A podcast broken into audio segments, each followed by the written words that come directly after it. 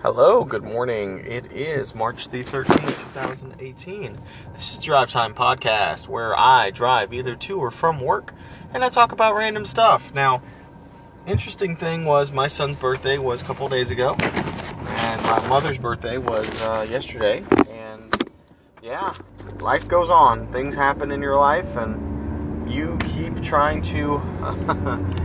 keep trying to account for it. So today, like the last time, we were talking about workplace politics, and uh, that was the last uh, episode. If you didn't see it, check it out. I I talk about a couple of different situations and a couple of different mindsets about how you can approach workplace politics. But this episode, I was um, talking about relationships and nostalgia, and um, the biggest thing that I want to talk about is uh, when to move on from a relationship. So this could be a relationship in general, um, business relationship. This can be a romantic relationship. This could be a friendship. Um, it, it, could be a lot of different things. And I've read of a lot of books, a lot of, I guess, uh, guidance that says, hey, you need to go ahead and cut the poison from your life. You know, uh, toxic family members, toxic uh, workplace uh, people. You know, you got to cut the fat or cut the drama essentially from your life. And I do agree with that wholeheartedly. Unfortunately, I, I don't necessarily agree with uh, the timing on it sometimes because uh, sometimes you pull the trigger too early and sometimes you pull it late. Life is sometimes about timing. When can you do it? I, I was watching a NASCAR race. I was at a restaurant not too long ago, and there was a restaurant, there was a NASCAR race going, and the guy uh, who was driving, he pulled in to have maintenance done on his car real quick, get his tires switched out, get some fuel in his car, and um, you watch these guys, and they are in sync. They, not the band. It's not gonna be me anyway. it's uh, they're in sync. They are people who are. When you go right, I go left. We meet in the middle. Um, on the back end, they pop off the old tires. Got another guy right there ready to jack in a, uh, what I looks like a 400 pound tire, jacks that thing on, other guy torques it down, and, then they're off. They're gone. You know, and the, the car gets back out to, to race again. And um, the synchrony that these people are involved in, um, it's amazing. They know when to zig, when to zag, when to go left, when to go right. I would think that when you're harmonious like that, your relationships are, are pretty good. I'm not saying they're going to be perfect every time, but you look at basketball teams that have great chemistry, they usually win a lot of games, they have a lot of fun, and they convert wins. They convert um, either championships or, or deep runs into the playoffs. And, and you look at that, and you can sit there and say, oh man, that, that team really is gel. Um, collectively, synergistic, synergistic, right? That one plus one equals three because what one individual can do and what another individual can do, they put their work together, they can make what three individuals can do. Uh, that's what the synergistic kind of model is: one plus one equals three. So, anyway, I don't want to digress with that, but I just want to highlight the what harmonious looks like in the workplace, what harmony looks like with your partner and, and in a good relationship. Now, you have toxic relationships, that's obviously something that I want to spend a little bit more time on defining. Toxic relationship is when one party of the relationship is not is not having fun, is not doing, um, is not having good time, and it's not beneficial for them. So, I think of you know relationships in the sense of romantic. When it's not working out, something most time you can tell you've been in a relationship where you know it wasn't going to work out or you know X, Y, and Z, you kind of can see the writing on the wall. Um, what's difficult though is when the other person doesn't see it, and then you have to be the person, the bad news person, to to, to give them the uh, to give them the bad news, and you feel like a jack, you know, jackass. But I mean, it's really that's relationships. When you end friendships, it's a little bit. Um, it could be a little bit more subtle just don't call them anymore. Just don't talk to them just um, don't interact with them. And it's difficult. You pull away from a relationship and all the interactions that you used to have are no longer there anymore. So, for instance, if you have workplace friends, workplace buddies, um, and they are people who you see 50, 40 hours a week, you're talking to them all the time.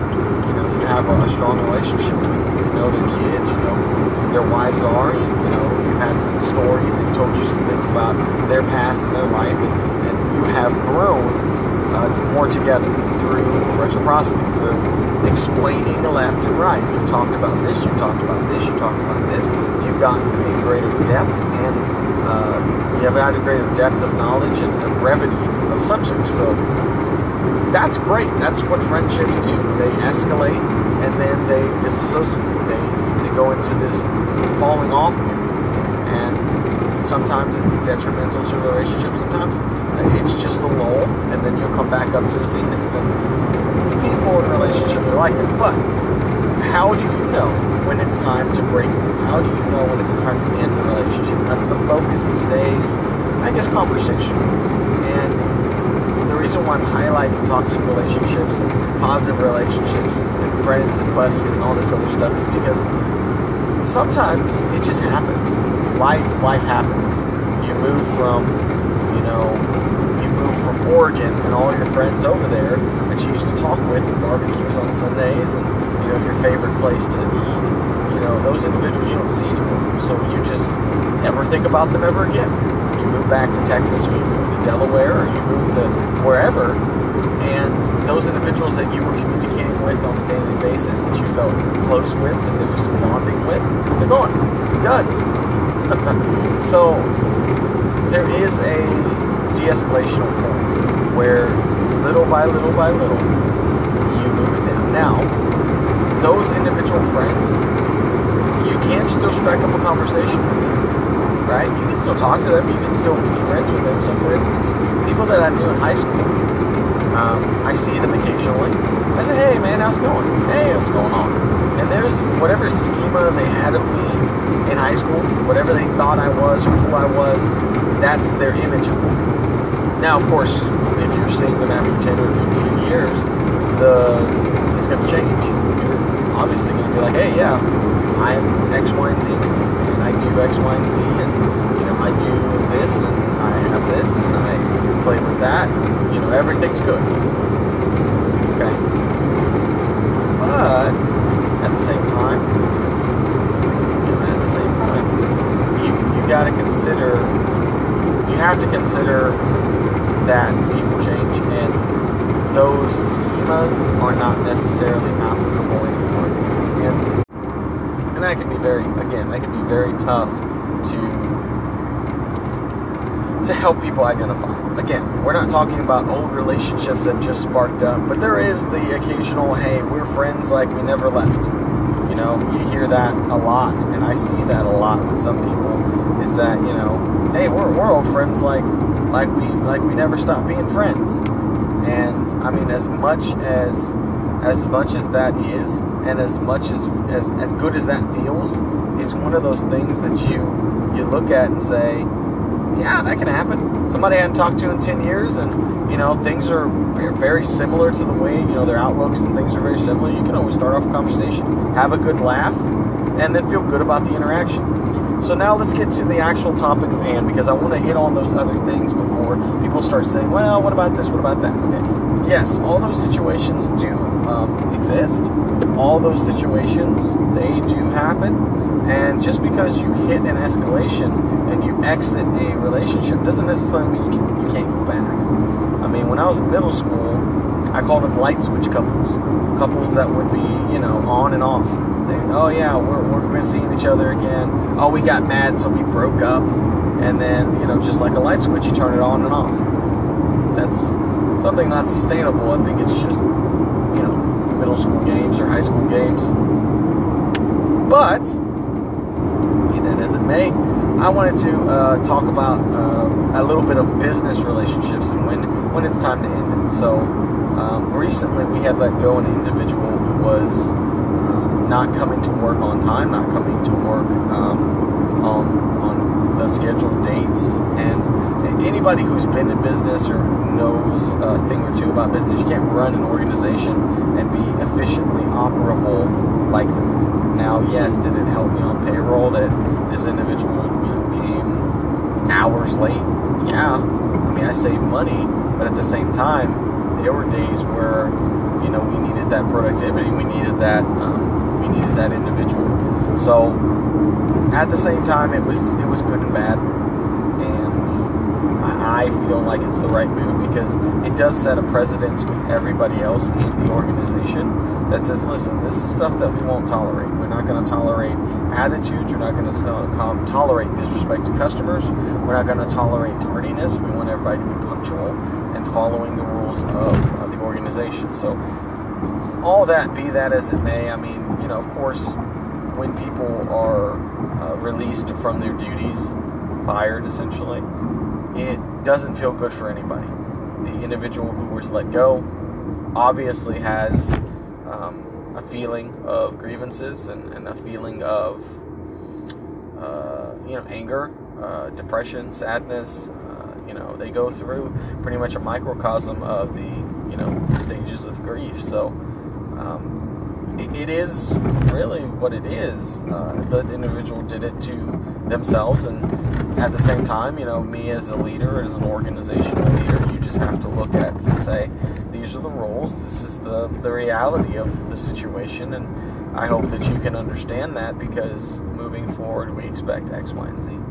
Um, when you are released from a position, it, it's a breakup from another person when it's time to say, I'm done, I'm finished, I don't want to participate in X, Y, Z, that's completely different. And that's something that I, I really want to discuss in, in length uh, right now because when it's time to pull the trigger on anything, there is sadness, there is heartache, there is decisions, there are a lot of things there that you have to consider. So, I mean, most people, when it comes to a business proposition, is do you have another job set up? Do you have a better opportunity? Is there something that you can get from another organization that you're currently not getting here? And if the answers are yes to a couple things, then you would probably make a decision to leave. At the same time, at the same time, you have to consider the second part of it. You have to sit there and say, well, you know, is that just speculation or is that a guarantee that I'm going to be able to get X, Y, and Z? You know, everybody likes to look at the, the upside, and if you always look at the downside, you'll never leave. So, so for instance, um, there's a guy that I, I used to know. He worked for a horrible organization, a bad organization, and I believe they fired him. I believe they let him go. Um, again, this is my characterization based off of his experience. Doesn't necessarily mean said company was evil. I believe it was based off of, you know, my personal experience and then just, you know, what he told me. Anyway, so just that little premise, because it is going to sound biased. Uh, but yeah, they let him go, and uh, he was obviously very upset with the decision. Uh, he joined another organization not too long after that, and he's thriving. He loves this organization. They treat him right. They treat him with respect. They don't demean him. They don't. Um, they don't disrespect him like previous place had. And the only reason why he's at a better opportunity, a better situation, is simply because that situation he was in let him go. I don't think he ever would have chose to leave had you know that been the reality. Had that been his normal reality. I don't think he ever would have chose to just get up, pack his bags, and go. I, I just, I, me personally, don't see that in him. So it's for me, it's interesting because yes, it does look like a curse at some point, but it was also a huge blessing for him because he was able to transition into something a lot better for him, and and then it's a better working relationship. He gets paid more. Um, you know, he keeps his, his life and his affairs going. It's just a better situation. It, it felt better for him. And I'm happy, but you had to go through You had to go through some pain. You had to go through some stuff in order to to get there. And when you consider leaving an organization, you have to think in those terms. I understand that. But here's the but. You also have to be pragmatic. If you're making let's pick a let's pick a let's pick round numbers. So if you make a hundred thousand dollars and your hundred thousand dollars is set, right? That's what your salary is, high stress, 70 hours a week, whatever it is. You're killing yourself, don't get to see your family, driving all the time, whatever it is. And your main concern is, I just want family time. I just want to be able to see my family, and I just want to be able to relax and fish on the weekends or whatever. You'd be willing probably to take almost any job that would make it comfortable. So if another job said, hey, you're working, you know, 85, 75 hours, we have this 45 hour a week job, it pays 60 grand. This is what you do, X, Y, and Z. Um, did you want it? And you would probably be like, yeah, yeah. So when you look at high level executive to, you know, small accountant or store manager, whatever it is, whatever the piece is, uh, you're going to sit there and be like, yeah, this makes so much more sense for me in my life. Somebody from the outside will sit there and say, well, you threw away $100,000 a year. What are you thinking? Are you crazy? Truth of the matter is, yeah, kind of. Truth of the matter is, yeah, but it's crazy to you, but not crazy for them. And that's all that really matters. When you step away from an organization, when you leave an organization, it is it's incumbent on you to make sure that that's what you want. And then that's it. Does not matter about anything else. Because it doesn't. It doesn't matter about anything else.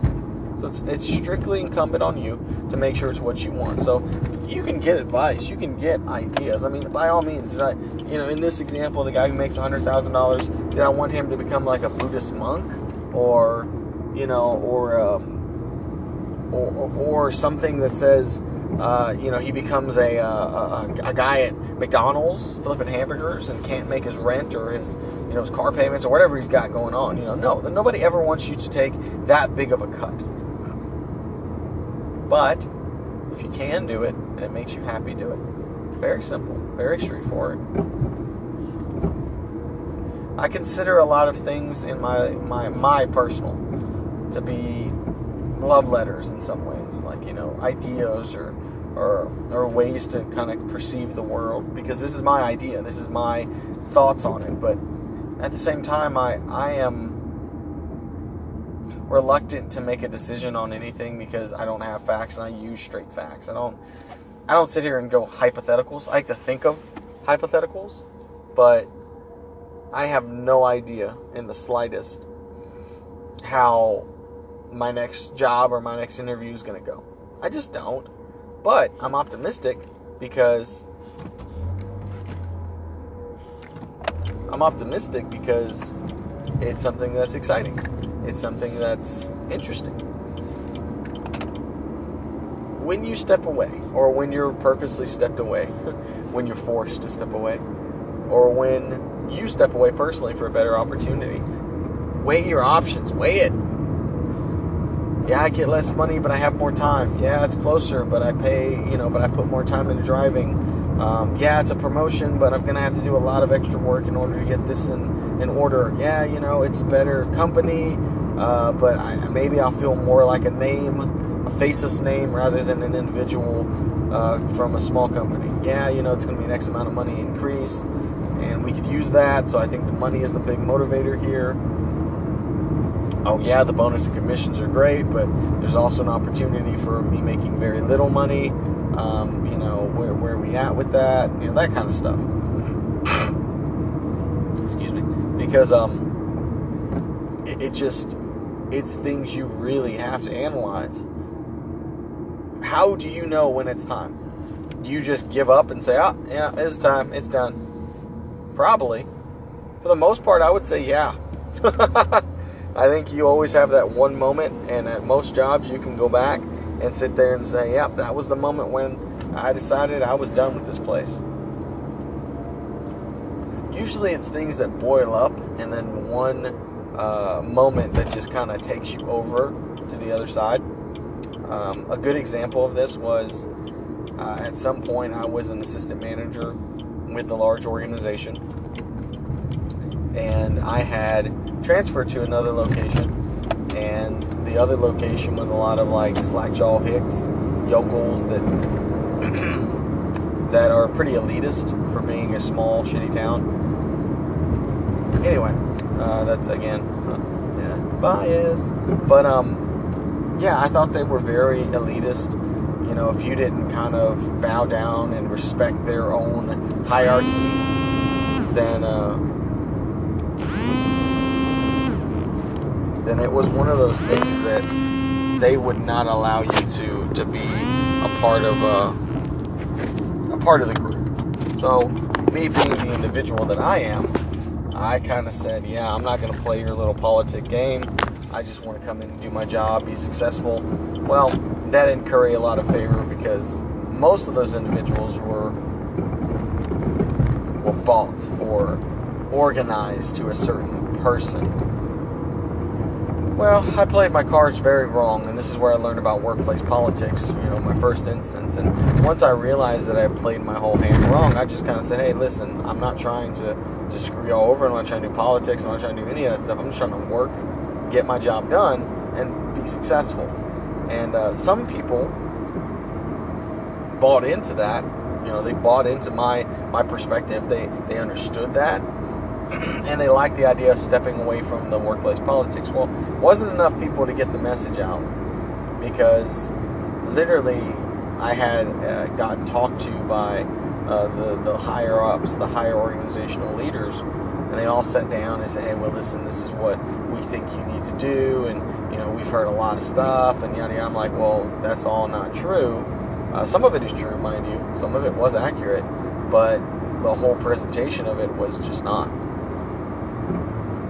So they they said, "Well, hey, you know, we're gonna we're gonna slap you on the wrist with a punishment, like punishment." And I'm like, "Punishment for what?" You know, well, you said you agree. And I was like, "No, that's a narrative that you're buying into." but that's not really the implication of it. Again, you go back and forth, and at that point, midway through, I said, you know what? I realized to myself, I'm done. I'm done. I'm done arguing. I'm done trying to stick my positions. I'm done trying to um, make myself look clean in a situation that was, uh, in a narrative that was built up against me. Okay. If that's how y'all are playing it here in this shitty podunk town that y'all call a city, Okay. That's fine. And it's one of those things that, again, workplace politics is there. If y'all don't believe me, is there. Um, it's one of those things where I looked at it and really analyzed and said, yeah, okay, I, understand what's going on here. I get it. I've got to go and kiss ass on the two or three people that were slighted. I didn't do it because I don't bend the knee. I just don't. I, I just don't. It's not something that I'm ever gonna do. Is just kiss ass to, to get ahead. Um, I mean, there's ways that you can be persuasive and charming, charismatic and stuff, but you know, it's not it's not lost on me that you know I needed to to completely you know bow down. No, that's not that's not me. I don't do that. So uh, once I decided that I wasn't gonna do that, I didn't do it, and subsequently I just said I'm done, done with this place. It happens. I mean, it happens a lot when you consider it, when you look at it, because the way that I was,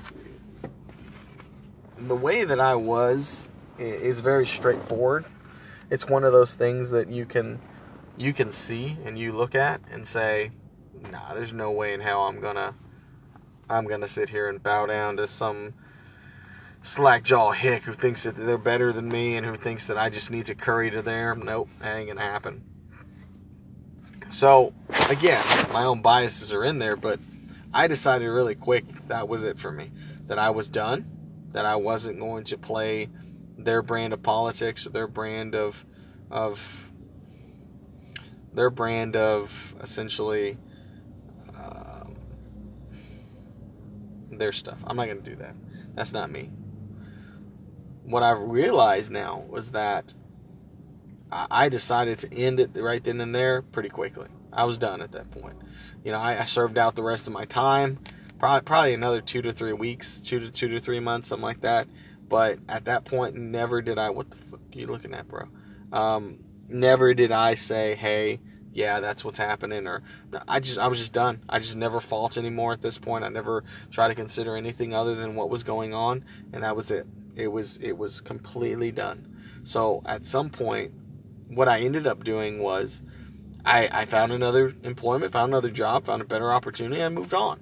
And um, I ran into a lot of issues, a lot of things, and a lot of individual people. I, I usually say this a lot. You don't you don't quit your organization.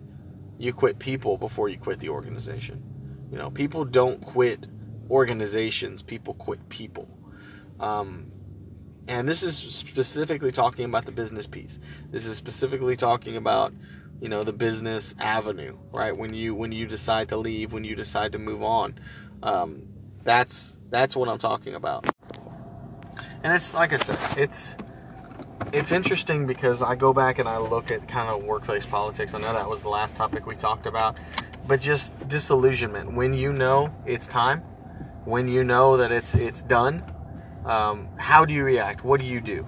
And for me, I just shut it down. I was like, there's no reason for me to fight any fights. There's no reason for me to be argumentative. I mean, there's no reason for me to have frustrations. I just need to look for a better position, another opportunity that's going to treat me right. And then I made a list of things that I was looking for. So specifically, I was looking for you know, work life balance. I was looking for more money. I was looking for uh, better ranking and better entitlement, which gives me a louder voice in the organization. You know, I was looking for all of those things um, to for myself.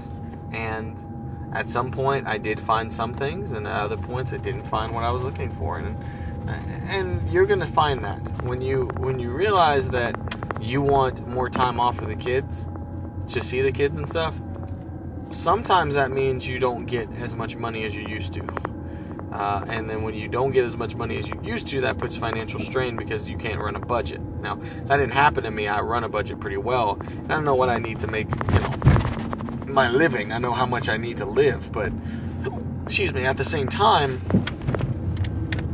it's just one of those things that you really need to consider. You really need to kind of think about. Um, again, this, I mean, when you know you're done in a relationship, like an actual romantic relationship is a little bit different. Uh, it could be triggered off of anything. I once had a girlfriend in high school who um, I pretty much dumped because she ate different things on her hamburgers, cheeseburgers. Um, we were at a track meet. She went to a different school. Uh, I, I, was running for my hometown alma mater. She was running for her her alma mater, and uh, her town was probably like 15 minutes away from mine. But um, but yeah, she was uh, at a track meet. My, my mom was there. Of course, my mom went to almost everything that I did. Shout out to mom. Uh, anyway, so she was there. Uh, she asked, "Hey, are you hungry?" I had just finished running like a two mile race, and she was like, uh, "Yeah." I was like, "Yeah, man, I, I love a hamburger." And uh, so she got me a hamburger. She asked my my then girlfriend um, what she wanted, and she kind of laid out all this stuff on it, and I was like, oh god. And then I watched her eat it. Like I mean, you know, of course we're eating together, we're talking, we're laughing and stuff, and and it's just one of those things like. I really don't like the fact that you eat like everything on your hamburger. I don't like the fact that you throw a whole bunch of condiments and all this other stuff on it. And, you know, other than that, she was pretty. She wasn't like drop dead gorgeous. She was pretty. She was nice.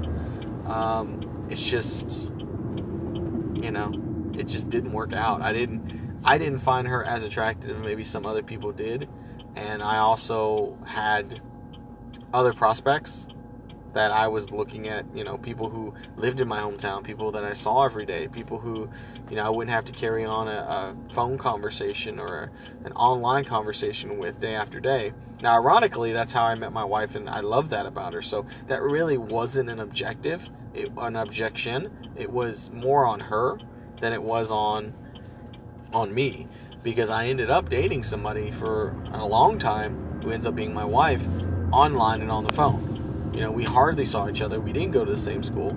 So all of those um, negatives that I saw in, you know, track girl, we'll call her the girl from track, um, were actually not negatives for who is my wife now. So again, it's interesting how those things play out. The negatives that you see in others are not necessary negatives in people that you like more, people that you're interested in.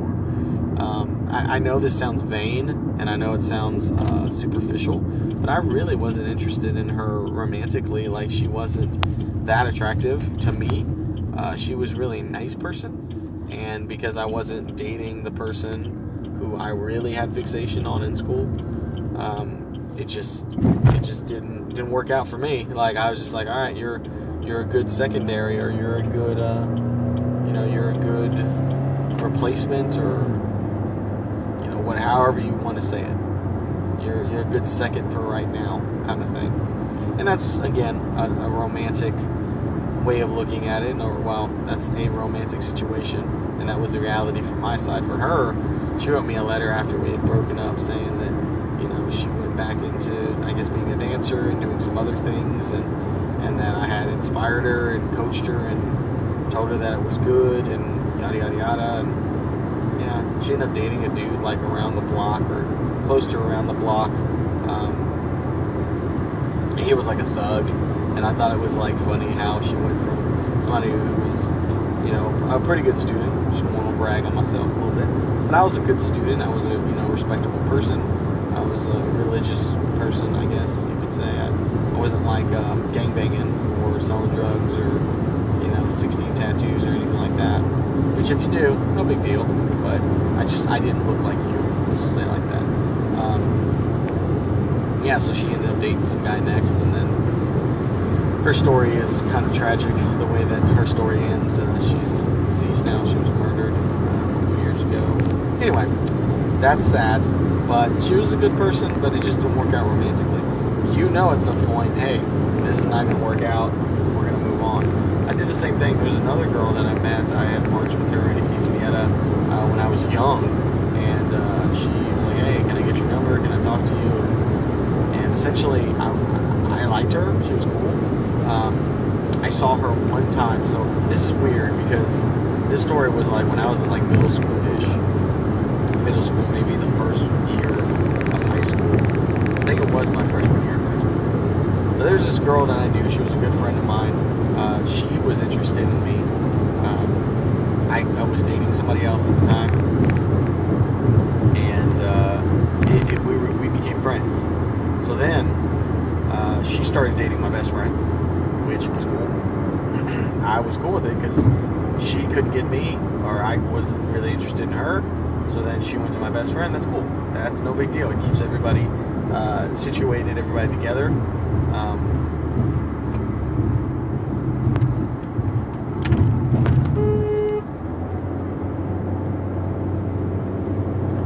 so uh, yeah, kept everybody together, and it was it was very. Sorry, there's somebody who like veered off the side of the road. Again, this is drive time, so I'm driving actually while I'm talking. Um, anyway she she got with my best friend. That was cool. I was good with it because she was a cool she was a cool friend. Anyway, so me and her actually had gone to a another town together. Her, her mother drove driven us, uh, and it was just one of those things like, hey, do you want to go and chill at the mall or whatever? I said, yeah, that's fine. Yeah, we can do that. And me and her went to um, I know this is weird. Me and her went to the mall, and at that point, I saw the girl that was talking to me. Man, you know what it looked like? It looked like she was trying to hit. The way I like played it back in my head, it makes it seem like she was trying to hook up, or like not hook up, but try to get me more involved with her. And I totally went to go see a movie with another chick, which that chick had just gotten off of soccer practice she was cool. She was pretty, you know, she was nice. but she didn't smell great. That was the biggest thing when I was. That's when I pulled the plug on that because I, like I took a whiff of her hair and it did not smell great, and I was like, oh man, this is for real not the way I thought this was gonna go. And she just got off of soccer practice. We saw like one o'clock in the afternoon, um, or our soccer game actually in the morning. I guess she didn't take a shower. I don't know. I have no idea. But that was one of the reasons why I pulled the plug on that. Like, and it was. Call it what you want. I, I just, I'm being real. Like, this is real situations. And don't get me wrong, there have been a whole bunch of people who've done a lot more wild, weird, crazy things that have dumped people for less. So it's not like I'm weird here, but it, it is a situation that happened. So then I drive back with the other chick, um, you know, my friend, and I'm telling her all about it. She's like, "Yeah, that's that's not good." And I was like, "Yeah, well, at least you got Jamie," because at this time I wasn't seeing anybody. My ex-girlfriend had dumped me, so I was just like, okay, I was in the, I was in the shallows, and I was looking for, um, you know, another girlfriend, somebody that'd be interesting, have fun with, yada yada yada, and that it wasn't her. so, yeah, that's uh, that's an interesting story about how things can end and why you pull the plug on relationships. That's it right there. life stories. Anyway, but it's a true thing. I mean, I ended up. Um, seeing inter- being interested in my friend um, and at that point she was like nah not really interested in you anymore i'm moving on to christian boy and i was like all right you christian boy can kick it that's cool dude was cool you know he was a baseball player was he was actually a really nice guy um, you know so i had no ill will toward him because again she was my friend before i was like interested in her so i was like yeah that's cool there's a whole bunch of stuff that happened in high school. There's a whole bunch of stuff that happens, you know, in life. And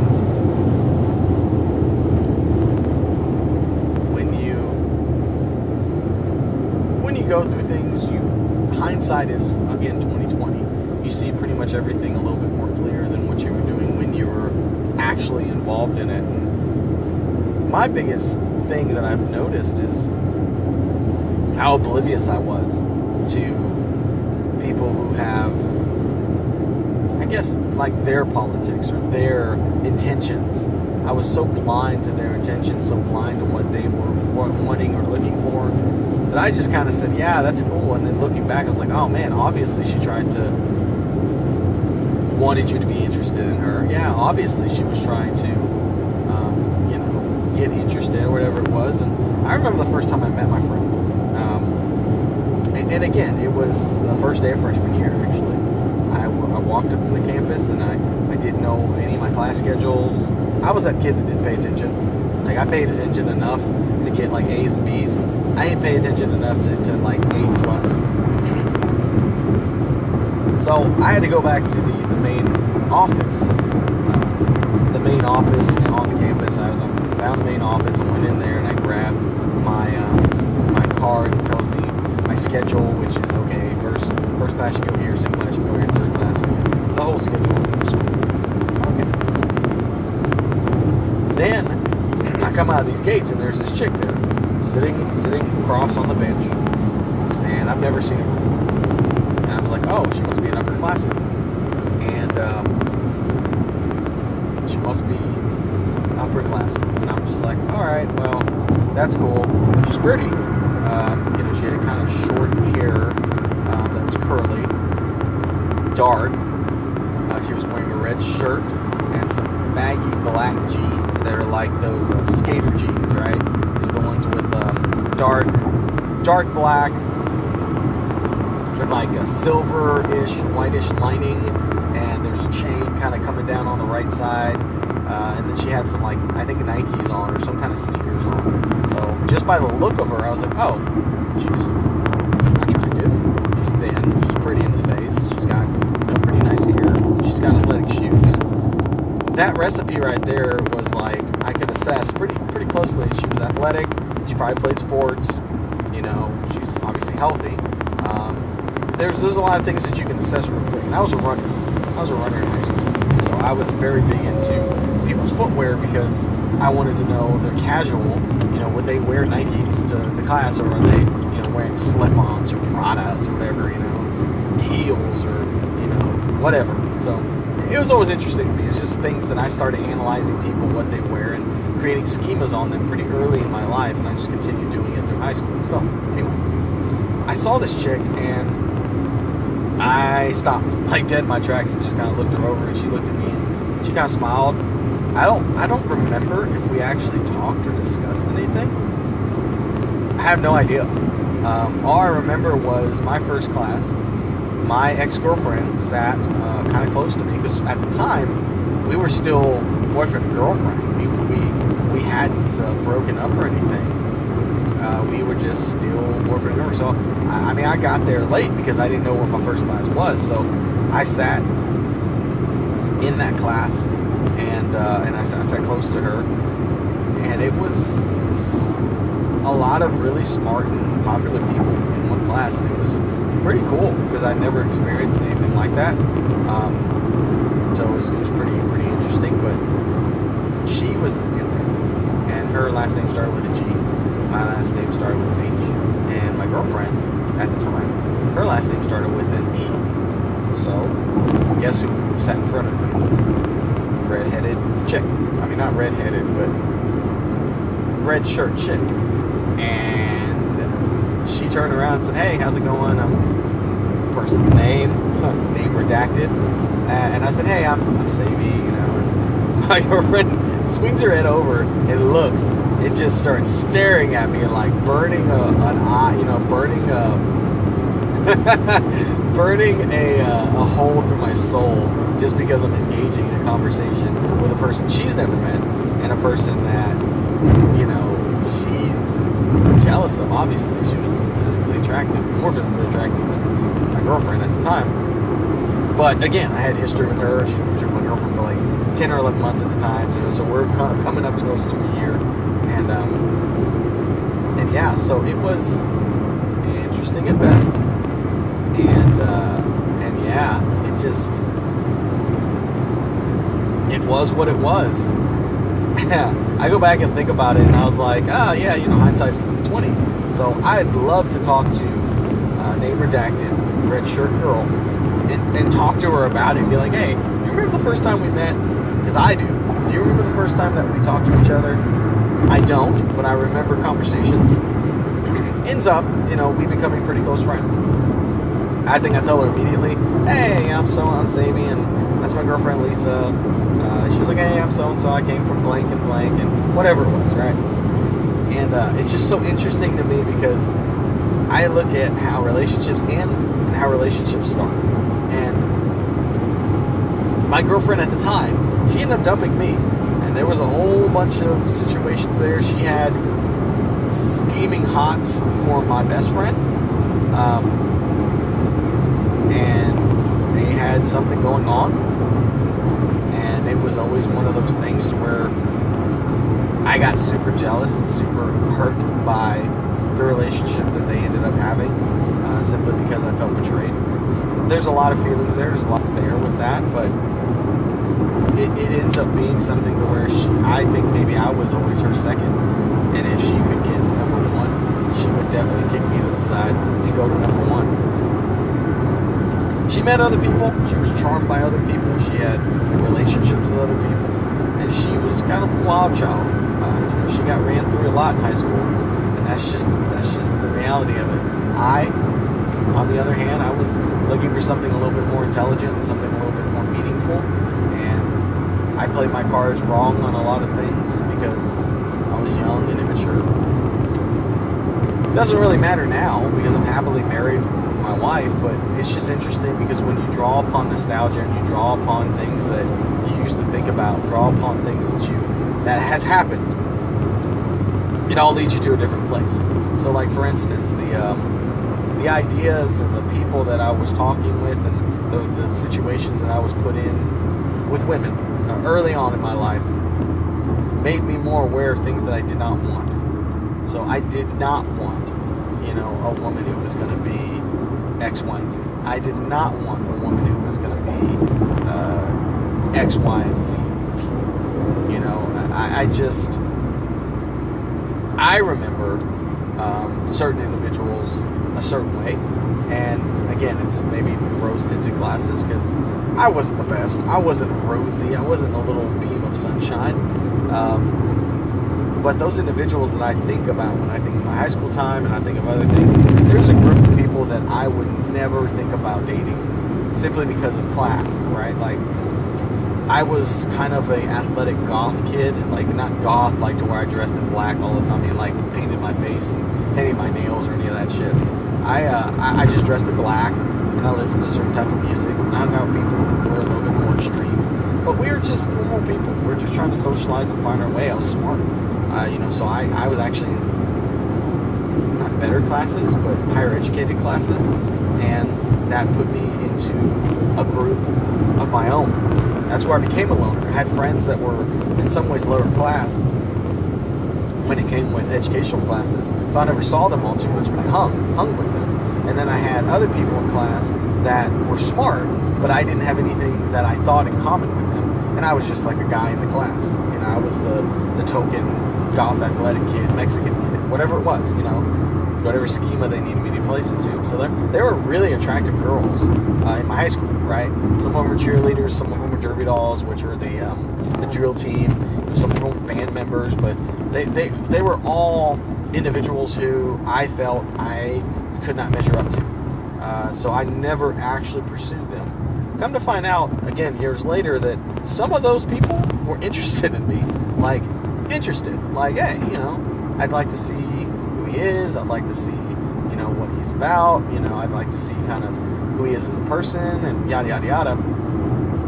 There's this one chick that when I was dating um, Track Girl, when we were dating Track Girl, she was at um, our initial date. Uh, again, I, I, think I've touched about this. When I was with the Track Girl the first time that we met, she invited me to a movie. I could not do that, so what I ended up doing was we met at a school play at my home school, uh, my hometown. Uh, they put on a school play, so she showed up. She met me there the other individual was a part of my yearbook staff. So I was on the yearbook staff. I ended up becoming the editor my senior year. But this individual, um, i am Mexican. I don't know if you've noticed that, but I'm Hispanic, right? Um, I don't speak Spanish, but whatever. Um, her her name. I'm not going to give her name because that's not what we do here. She was on my staff she had talked to me previously about, eh, you know, hey, what do you do for lunch? Maybe we can go and eat something. And she was soft asking me out. And I was too stupid to even realize that. At least my impression of it now was that she was kind of asking you out to go and eat and just to see who you are. And you were so it boiled in your own politics and your own love life that you couldn't see this beautiful chick with, you know, blue eyes was trying to talk to you and you didn't do a damn thing about it. Reality? Okay. All right. But at the same time, it was just a reality. That's what happened. Um, anyway, doesn't make it any better, any worse. Doesn't make it any anything other than what it was. But some guy that works it is what it is. Anyway, but um, but yeah. So this chick was, I think, interested in me, and I was too dumb to, to even notice. There are people who were dating other people. There was uh, one of the cheerleaders that uh, it's not my favorite cheerleader. My favorite cheerleader was. I mean, I don't. I don't think this is any discernment or anything, and it's not romantic or anything. So my favorite cheerleader was a girl named Crystal. Um, she was my favorite cheerleader because she was the most down to earth person. She was the sweetest person. She had a she had like nine cats, which I mean, if I know people don't like cats that are dog people, but I was a cat person, so I was like, yeah, she's cool. She was very pretty. Um, she, romantically, not interested in her. Like me, I was not interested in, in Crystal as a romantic partner or anything like that. I, I thought she was very pretty. I thought she was really nice. She was funny. She was ditzy. That's what made her funny. But she was a good person and honestly she helped change my whole idea about people um, uh, who come from you know like the higher class of, of my society my El Campo society and um, she really helped kind of kind of change my ideas and change my uh, outlook on people because she was somebody who was very friendly with everybody. Everybody loved KP. So people that I grew up with um, that you know again was in the same class as me from second grade to ninth grade to whatever it was. Uh, there was another cheerleader who was really pretty. She was cool. Um, she was a little bit reserved. She was kind of shyer. Um, and, and, she was also one of the cheerleaders with her. And uh, one day we were, because we were all in the same classes over and over again. So they were on the smart, you know, AP classes, and I was too. Uh, honors classes, AP classes. So we all had classes together, but we never really communicated or talked.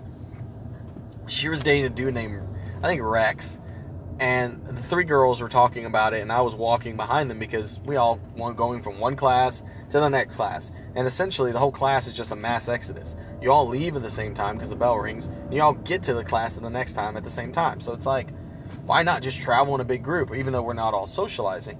Anyway i just happened to eavesdrop and she was like yeah i'm dating this dude rex. And i was like that dude's a, a bitch nigga. Like that dude is not a cool dude that guy, you know, he's kind of an asshole, he's kind of a dick, he thinks he's better than himself. You're due better with somebody else who's going to respect you and treat you right. And that was just my opinion, my two cents, because this girl was like fawning over this dude, and I was like, yeah, that guy's that guy's a piece of trash. You know, just just as a two cents. And she goes, and she looks at me and she goes, well, who do you think I should date? And I was like, uh, I'm not like, and I used that I was like, I'm not a guy who's telling you what to do. I'm just giving you my opinion and I don't even know why I'm doing that. And I just never, I never talked to this chick again after that because I didn't want her to think that I was like um, trying to be interested in her, you know, like that I was like romantically trying to swoop in and say, "Oh, hey, you should not talk to that dude. You should give me a try." And like that's that's what it came off as. I'm pretty sure, but that's not what I wanted to do. That's not what I was trying to do. Um, so that's why I was just kind of like one of those yeah, man. Um, I, I, go back, like I said, I go back now and I look at it and it's just like, yeah, well, you know, that ended up happening. And for the most part, I was okay with it. But I, I, there's just little things like that that I remember from high school interacting with females, interacting with relationships that end, you know, things that just stop after that. Um, that was one of them. I never talked to her again. Uh, she, you know, we had classes and I'm pretty sure we interacted, but I never talked to her. You know what I'm saying? Like, there's a difference. Yeah, we interact. Hey, pass me the paper. Hey, could you say, hey, thanks, appreciate that. You know, or hey, I got to talk to you about the yearbook staff. You know, what kind of quote did you want? Yada yada yada. But it's not like a, hey, so what do you do on the weekends? Or hey, you know, what what did you think about this movie? You know, there's no talking like that. There's no social engagement. Um, yeah, I, I, to this day, I don't even know if those people were interested or involved or anything like that. This is just my opinion looking back on it, but it's still fun. I mean, I could talk about a, a, a, a slew of different things, different interactions. I mean, there's just one time in sixth grade I got beat up by a kid who, uh, I say beat up, but I, I, mean, I literally got locked up against a fence. And, um, you know, the kid kind of swung on me a couple of times. But I got in a fight with a kid because this dude was playing basketball and we were actually playing basketball, me and a couple of friends. And this kid starts throwing a ball, and I think his name was Corey. I, I can't remember, or something like that. Anyway, the kid was not a, a, good kid. Like he was, was bad news bears, man. But um, but yeah, I remember this guy, and I was just like, all right, um, hey man, what's going on? And then he just starts, you know, we, we start fighting. Uh, he pushes me, I push him back, and then he starts swinging on me and you know I pretty much just defend my face. He hits my body a couple of times, and it really wasn't anything. I think I hit him in the in the side of the side of the left eye. And I think I got maybe two shots in on him, and it was just like a real quick recess fight. And then I, I think I hit him once, like I missed him, like it was kind of in his chest, but it kind of glanced off. And then the other one was right to his, just like underneath his eye. Um, and then he stopped. He stopped hitting. He just walked off. And because the other dude was throwing so many punches, it made it look like he was beating up on me. But essentially, all I needed was one punch. Third grade, got into another fight with another dude. And it just was what it was. We were playing uh, dodgeball. Um, we are playing dodgeball. I hit the dude on the foot before he got home. He was out.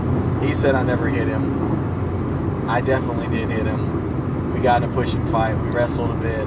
No, I don't even think we threw punches, but we just wrestled.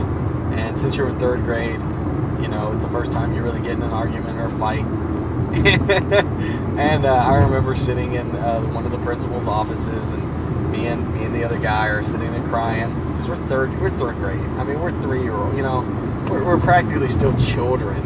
And the guy was bigger. I mean, this guy was tall. Don't get me wrong, he's tall, and uh, you know, he was a big guy. And uh, you know, it was it was what it was. But that guy ended up being a solid guy. I mean, he really was. He ended up being a solid person. Um, and as much as I don't like him or didn't like him, I still harbor feelings. But uh, honestly, it's, it's all it's all past. We're, we're you know third grade, like nine year olds or whatever it is, whatever that equates to.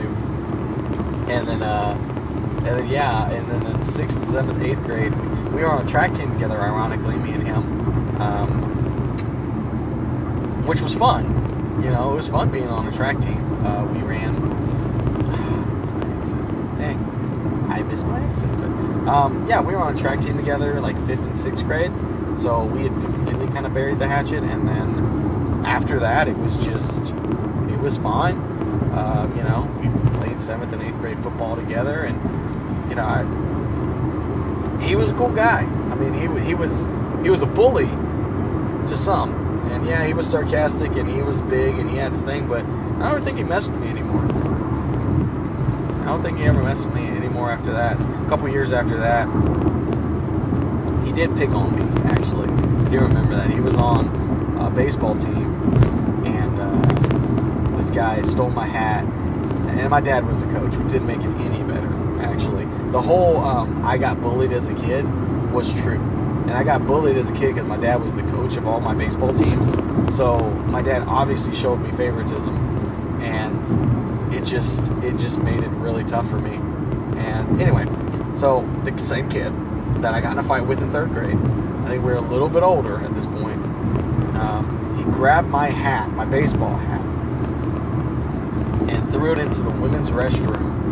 And I had to get my older sister, Crystal, to go in and get my hat from the women's restroom. And it was super embarrassing. It was super like, I shouldn't be doing this kind of thing. This shouldn't be happening to me kind of thing. Um, so yeah, that I mean, I when I think about that guy, I just think good and bad stuff.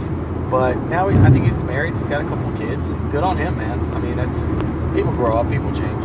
But it just it's interesting when you think about, man, I was done. I was done with that guy.